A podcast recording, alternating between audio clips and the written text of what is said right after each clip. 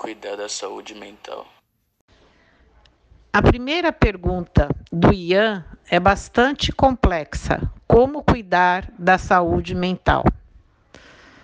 Eu diria que, para começo de conversa, o mais importante é eu ter consciência que é uma parte da minha vida que precisa ser cuidada, observada.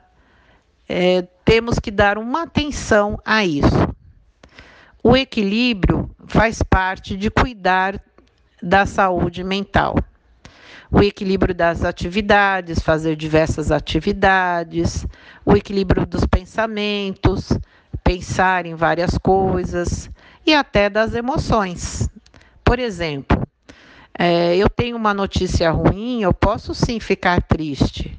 Faz parte da vida ficar triste.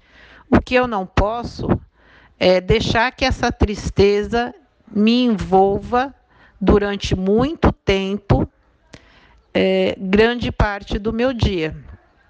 Né? Então, por várias semanas, vários meses, a grande parte do meu dia é, está baseado em uma única coisa. Por exemplo, emoção, tristeza. Mas isso vale para atividades também, né? Se eu estou fazendo uma atividade é, muito tempo do meu dia, eu começo a ter um descontrole da minha vida mental, né? Da minha saúde mental. Os pensamentos também, se eles ficarem muito compulsivos, né? É, penso demais ou penso numa única coisa, isso também não é bom para que a nossa saúde mental é, se fortaleça. A gente também pode pensar em fases da vida, né? É, cuidar da saúde mental de um bebê, por exemplo, pode ser acolhê-lo, alimentá-lo, estar tá sempre presente, observar se ele está confortável. Numa outra fase, né, na infância, um dos jeitos de cuidar muito da saúde mental na infância é brincar. Brincando, eu elaboro os meus conflitos, eu entendo o mundo. Então, uma criança tem que ter bastante tempo para brincar é, do que ela quiser, de casinha, de massinha, é, construindo, desconstruindo. Isso é muito importante. O adolescente ele pode ter um outro jeito de cuidar da saúde mental dele, né? se relacionando com outros adolescentes, tentando manter a vida dele equilibrada em termos de atividades, emoções, pensamentos, é, tendo paciência com as mudanças do corpo, podendo conversar sobre mudanças mentais e corporais com uma outra pessoa. É uma fase bastante delicada. O adulto, ele cuida da saúde mental dele de outros jeitos, né? tendo um pouco de tempo livre, é, é, obedecendo os seus próprios limites, ou seja, não trabalhando demais, né? Ou não fazendo um esporte excessivamente, tendo convívio familiar, por exemplo, ou enfim, né? Tendo uma vida equilibrada. Isso pode ajudar muito a saúde mental. Qual é a idade das pessoas que você mais costuma atender? Pergunta número 2, do Miguel. Qual idade das pessoas que você costuma atender? Eu atendo todas as idades: criança, adolescente, adultos, atendo casais, atendo famílias. Mas atualmente o meu maior público é de adultos, jovens adultos de 25 a 35 anos e também adultos, né, de 40 a 50 anos. Mas atualmente eu também atendo crianças, adolescentes e casais. Qual tipo de problema mental você normalmente encontra? A número 3, do Vicente. Qual tipo de problema mental você normalmente encontra? Então, é, são variadas as queixas das pessoas que chegam no meu consultório. Algumas delas vêm porque estão muito tristes ou desanimadas, ou ao contrário, muito aceleradas, ansiosas, agitadas. Então, é, basicamente, essas queixas que eu falei, elas, é, elas dizem respeito a todas as queixas, né? Entre a tristeza ou a ansiedade, né? entre o estar desanimado ou estar muito acelerado. Mas as queixas são diversas, né? Aparecem essas emoções, mas as queixas pode ser de eu estar num relacionamento que eu não quero mais, ou de eu não estar conseguindo encontrar, por exemplo, a profissão que eu quero seguir na minha vida, é, de eu estar um pouco perdido, desanimado, é, não conseguir alcançar meus objetivos. Então, as pessoas geralmente vêm com queixas racionais. Exemplo, é, não consigo saber qual a profissão que eu quero escolher. E por trás tem sempre uma emoção. Por exemplo, insegurança. Ou uma pessoa que chega me dizendo: Olha, estou acima do meu peso, eu como muito né? Eu como compulsivamente, é uma queixa comportamental. E por trás tem o quê? Por exemplo, né? Uma ansiedade. É, cada caso é um caso, mas eu diria que as principais queixas são tristeza, desânimo ou o oposto disso, aceleração, ansiedade. A senhora poderia responder se os casos de problemas mentais aumentaram na pandemia? A quarta pergunta do, do Ian é a respeito da pandemia. Se os casos de problemas de saúde mental aumentaram na pandemia. Sim, aumentaram bastante. É, assim, os estudiosos estão dizendo que a gente vive uma outra pandemia, a pandemia da saúde mental também. Nós estamos expostos a situações é, muito agudas, né? É, notícias de morte todos os dias, é, o aumento de casos da Covid, é, pensando que isso é a nível mundial. Então, isso tudo vai nos trazendo uma situação de insegurança, de vulnerabilidade. E isso mexe muito com o nosso psiquismo. É, isso acaba que remota a tempos onde eu também era vulnerável, quando eu já tive alguma, alguns problemas em relação ao meu desamparo, quando eu não me sentia acolhido. Então, é, é como se mobilizasse coisas já existentes. E por ter esse estímulo externo, né, a vida real também está me entregando é, essas situações, isso dá uma potencializa é, todas essas emoções de desamparo, de vulnerabilidade. Então, muitas pessoas ficaram é, um pouco mais é, frágeis nesse momento. Tirando né, a parte de restrição, né? Nós estamos com grandes restrições. Não pode jogar bola, não pode sair de casa, tem que usar máscaras. Então as pessoas também se sentem muito presas e mobiliza os mesmos sentimentos de quando eu não tinha liberdade, de quando eu me senti é, muito preso na minha casa ou num relacionamento. Algumas pessoas não lidam bem com limites. Parte da nossa vida de saúde mental é dar conta dos limites, né? Eu não posso tudo, eu não posso a qualquer momento. E algumas pessoas têm muita dificuldade com isso. Então, ou transgride, né? Sai sem máscara, não toma vacina, acha que é, tudo é mentira. São formas de se defender da minha dificuldade com relação aos limites que essa situação nos impõe. E eu ainda preciso falar de um outro aspecto, que são situações reais mesmo, né? Muitas famílias enlutadas, que perderam entes queridos ou vivendo com sequelas da Covid. A gente sabe também que a Covid ela atinge o cérebro e pode sim trazer alguns sintomas neurológicos, né? Por exemplo, esquecimento. Isso também atinge a nossa autoestima, né? A nossa segurança em relação à vida. Vou continuar trabalhando, eu vou conseguir ganhar o dinheiro que eu preciso para sustentar minha família. Então a gente também está com esses casos reais de dor, né, de luto, é, de mudança de vida que a gente vai precisar dar conta ao longo dos anos. Quais são os motivos para seus pacientes apresentarem esse problema na saúde mental? Então agora eu vou para a quinta pergunta do Brando.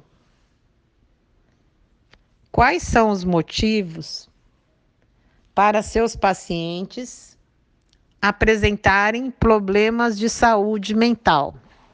Essa é uma outra pergunta muito complexa.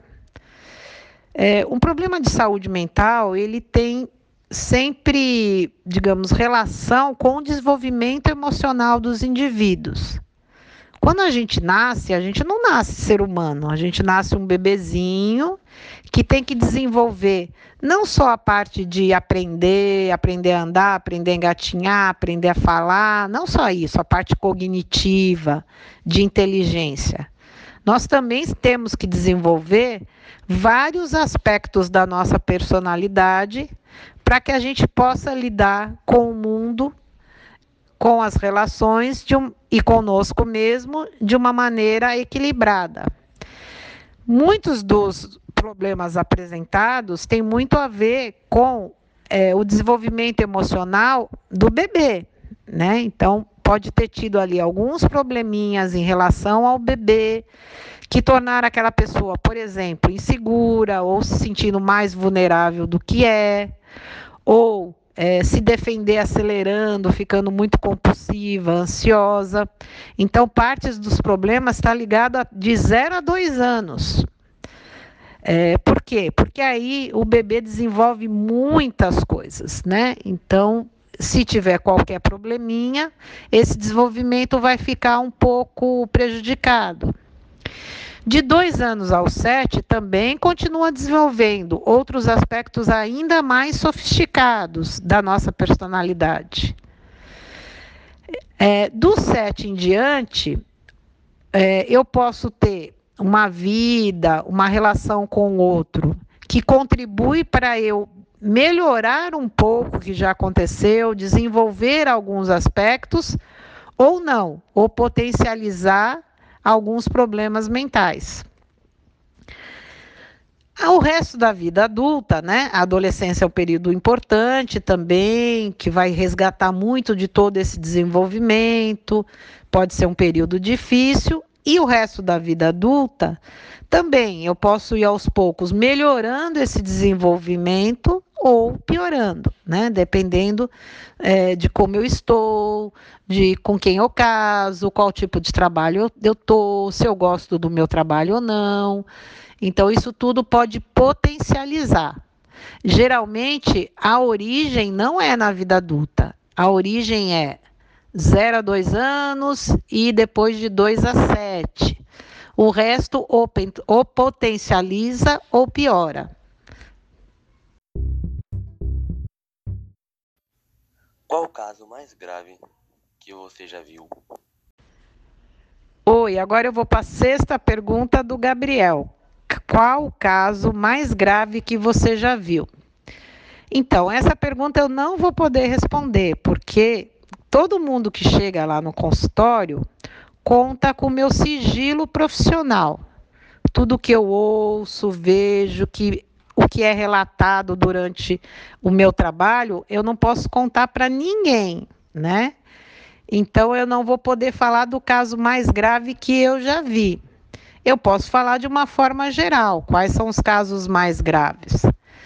É, eu tenho comigo que os dois casos mais graves são de pessoas ou que se suicidam, né? É um caso gravíssimo, né? Ele, eu não tenho mais nada a fazer por aquela pessoa, acabou ou uma pessoa que tira a vida de alguém por um problema de saúde mental. né? Ah, eu considero esses dois casos os mais graves. E outras psicopatologias, né? É, esquizofrenia, né? A pessoa que perde o contato com a realidade, vive uma realidade paralela, é, também são casos graves, né? É, ou, por exemplo, de uso de drogas de uma forma muito destrutiva também. Mas esses casos ainda cabe ação, né? Eu ainda tenho algo a fazer por aquelas pessoas. Os, os dois primeiros casos que eu falei, aí já acabou, não tem mais o que eu possa fazer para tentar melhorar a vida daquela pessoa ou impedir que ela tire a vida de alguém. Então, é, precisa cuidar nesse sentido para não chegar nesse extremo. Quais são os sinais de alerta para transtornos mentais? Agora eu vou para a sétima pergunta, que é do Arthur Leão. Quais os sinais de alerta para transtornos mentais? Excelente pergunta, né? Nós temos que ficar de olho. Qualquer mudança comportamental que desequilibre a vida é um sinal de alerta, né? Então a pessoa ficar ou muito triste, ou comer demais, ou não conseguir dormir. Então tudo que atrapalha a nossa vida, a gente tem que pensar um pouco se não há um problema mental. É, pode ser o início de depressão, pode ser uma, um transtorno de ansiedade. Então a gente tem que prestar atenção. A gente não tem que achar que está tudo certo se eu estou comendo muito ou se eu não consigo dormir à noite. É lógico, se for passageiro, um pouquinho, uma semana, ok. Mas se passar de uma semana, precisa começar é, a observar melhor, né? uma pessoa que fica muito isolada, ou, ao contrário, só sai, não consegue ficar sozinha um minuto, se desespera se ficar sozinha. Então, sempre os extremos, né? E sempre mudanças para pior, né? Então, quando há uma mudança comportamental, para pior. Então, são sinais que a gente tem que observar, porque é uma forma daquela pessoa estar tá pedindo ajuda para a gente, né? para os pais, para os professores. Então, uma pessoa que, por exemplo, está quieta demais na sala, ela não era assim, é, ou é, não consegue parar de falar na sala de aula. Então, precisa observar se não tem uma emoção que está perturbando aquele indivíduo e não deixando ele ter uma vida equilibrada, harmoniosa. Então, todos esses casos, eles podem receber ajuda dos profissionais de saúde, né? Tanto médicos quanto psicólogos. Ninguém precisa sofrer e continuar sofrendo. Há ajuda, né? E também porque às vezes piora. Então, a gente tem que entender que esses sinais já são sinais é, que podem ser ter uma intervenção e que aí é mais rápido melhorar. Ainda existem pessoas que consideram problemas na saúde mental como frescura. O que você diria para essas pessoas? Eu estou indo para a oitava pergunta do Leonardo. Existem pessoas que consideram problemas mentais como frescura? Se ainda existem, e o que eu diria para elas? Sim, Leonardo, existem muitas pessoas que consideram problemas mentais como frescura. E eu diria que isso é muito grave, eu considerar que uma depressão é preguiça, por exemplo, ou que numa crise de ansiedade a pessoa precisa só de um, uma surra ou é, um trabalho, né? Tipo, vai lavar roupa. A gente ouve esse tipo de comentários. Isso é muito, muito grave. Problemas mentais precisam ser solucionados, precisam ser acompanhados, né? as coisas vão se agravando, vão ficando cada vez mais sérias, e depois, para recuperar é, a saúde mental do indivíduo, leva mais tempo. É, e também a gente gasta muito dinheiro com remédio, com médico, com, com psicólogos. Então, quanto antes a pessoa puder procurar uma ajuda, é melhor para que a gente possa solucionar de uma forma mais rápida, mais fácil, né?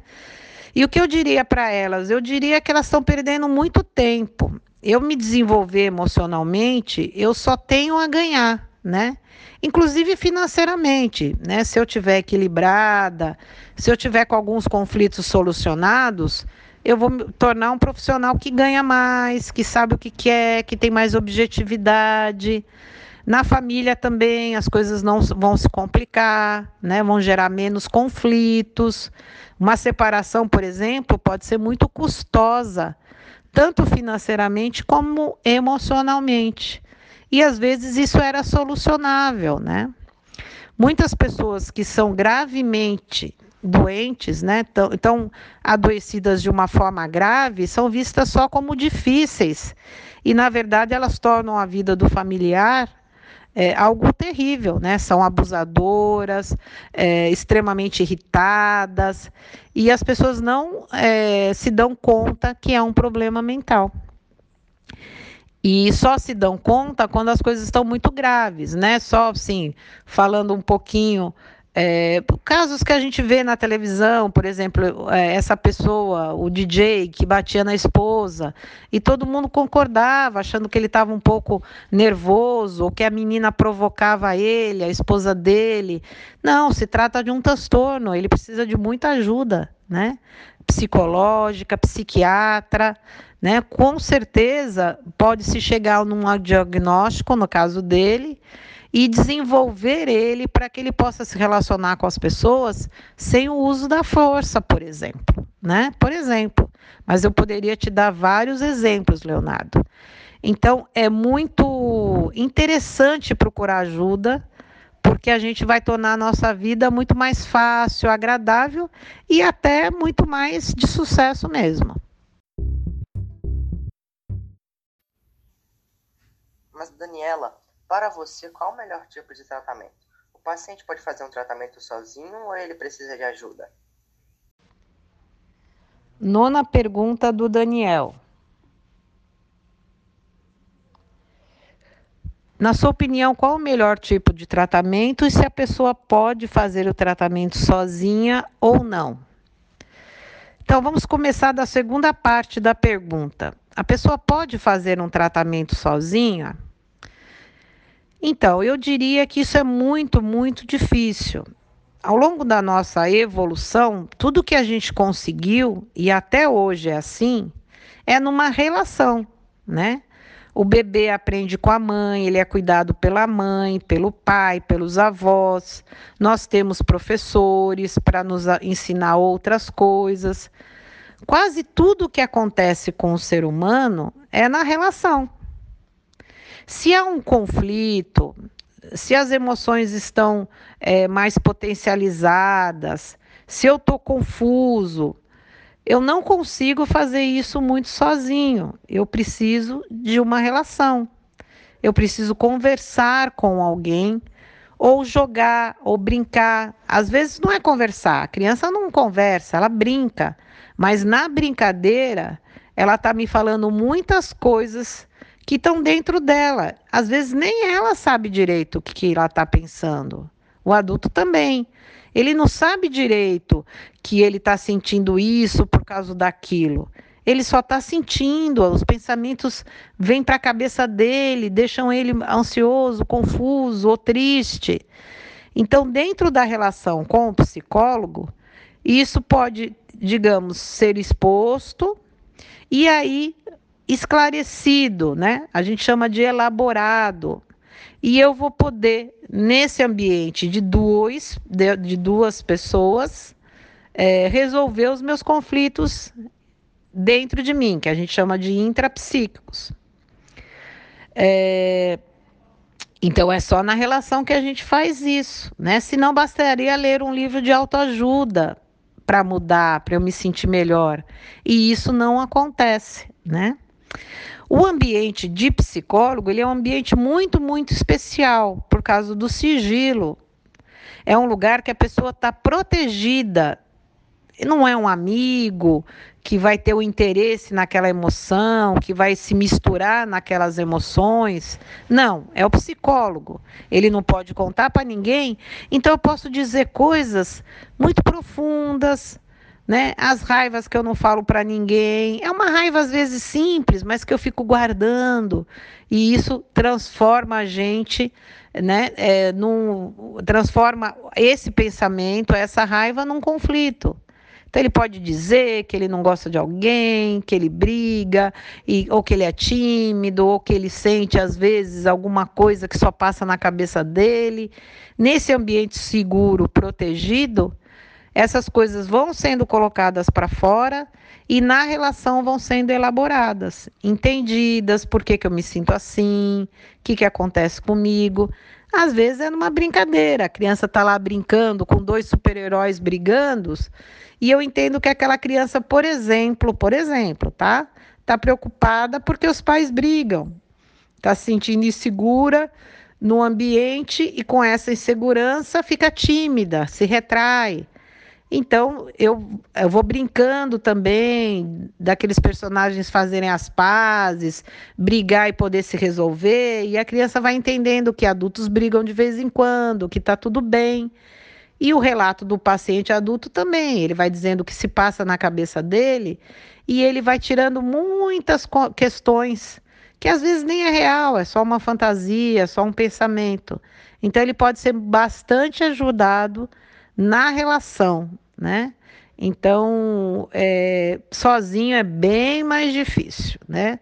Sozinho é solitário, sozinho você pode ficar com alguns conflitos que você nem sabe que tem. Então, eu acho muito difícil conseguir isso sozinho. Eu só queria completar a pergunta 9, onde o, André, o, o Daniel me pergunta qual tipo de tratamento. Então, Daniel, isso vai depender muito da queixa, e da gravidade. Algumas pessoas só são acompanhadas por psicólogos, outras pessoas são acompanhadas por psicólogo e psiquiatra. A função do psiquiatra é medicar a pessoa, né? Existem medicamentos que ajudam alguns transtornos. Algumas pessoas precisam de neurologistas, né? Ou um trabalho, por exemplo, que a gente chama de multidisciplinar. Aí entra o psicólogo, o psiquiatra, por exemplo, a nutricionista em casos de anorexia. E também eu queria dizer que psicólogo não é só para quem tem um problema de saúde mental, né? É para desenvolver. Então, se eu estou bem, mas eu quero ficar ainda melhor, tem algumas questões, o psicólogo vai ajudar esse desenvolvimento. O desenvolvimento da gente é tão sofisticado, né? A gente nasce um bebê com quase nenhum recurso e ao longo do tempo a gente tem recursos muito sofisticados de, por exemplo, é, é, compaixão, né? altruísmo. Então, para as pessoas chegarem nesse nível de desenvolvimento, é, a gente precisa trabalhar um bocado. E o psicólogo ajuda nisso, né? Então eu não recebo só pessoas com queixas, eu recebo também pessoas com desejos. Eu quero melhorar, eu quero conseguir fazer um mestrado, eu quero conseguir jogar bola melhor, às vezes eu fico nervoso no campo. E então muita gente poderia se beneficiar, né? Um jogador de futebol, por exemplo, né, que consegue um trabalho de desenvolvimento, ele pode ter uma visão do jogo e, e da equipe e do trabalho dele da equipe muito melhor, né? Então você, assim, até assistindo um esporte, você percebe uma pessoa que tem uma maior condição, né? Uma capacidade de desenvolvimento melhor e outra que não, que está nervoso, ou que está apático, ou que na hora de uma decisão não, não, não consegue jogar direito. Então a gente vai percebendo isso no dia a dia. Então a gente recebe muita gente que quer melhorar né? Eu quero ganhar mais dinheiro, eu quero ser o melhor pai, eu quero ser o melhor marido, eu quero ter mais autoestima, mas não que tenha um problema grave envolvendo, né? É, só quer melhorar, né? Então, a maioria dos meus pacientes é assim. Ninguém tem um problema grave, gravíssimo. A maioria quer, olha, ah, eu encontro uma dificuldade aqui, né? Por exemplo, qualquer uma. Eu não gosto de falar em público. Eu não quero ter essa dificuldade, eu quero avançar nisso. Então eu estou buscando ajuda, estou buscando me desenvolver. A religião ajuda na cura de problemas da saúde mental? Oi, Caio. Eu estou indo para a sua pergunta, é a décima, e você está me perguntando se a religião pode é, ajudar em termos de saúde mental. Sim, né? As pesquisas nos mostram que quem tem uma religião ou pratica algum tipo de meditação são beneficiadas nesse aspecto, né? Conseguem equilibrar melhor a sua saúde mental. Isso provavelmente tem muito a ver com a esperança, né? A esperança que os dias vão melhorar, né? Que existam mais para o futuro dias melhores, né? A esperança de ter um encontro, né? Com Deus, por exemplo, com Jesus Cristo, ou outros objetos de devoção de outras religiões de ter esse encontro, né? De se sentir amado é, por, por Deus, por exemplo. É, ou seja, essa relação de esperança, de fé, de crença ajuda muito. Meditações também. Agora, tudo vai depender da tua relação com a religião. Se você usa a religião dentro de você de uma forma punitiva, de castigo, de muitas regras, de proibições duras, né? Isso não vai não vai ajudar, né? Ou por outro lado, você usa a religião na relação para impor seus desejos, para impor suas regras, né? Para se sentir mais poderoso ou melhor que alguém. É, em função da sua religião, também não vai te ajudar, né? Tem mais a ver com esse processo de esperança, de crença, né, de fé, de um encontro amoroso, de ser, se sentir amado incondicionalmente, né? É mesmo que você cometa erros. Então tem mais a ver com isso, né? Mas é, a gente tem pesquisas que garantem isso, que a religião também nos ajuda nesse aspecto.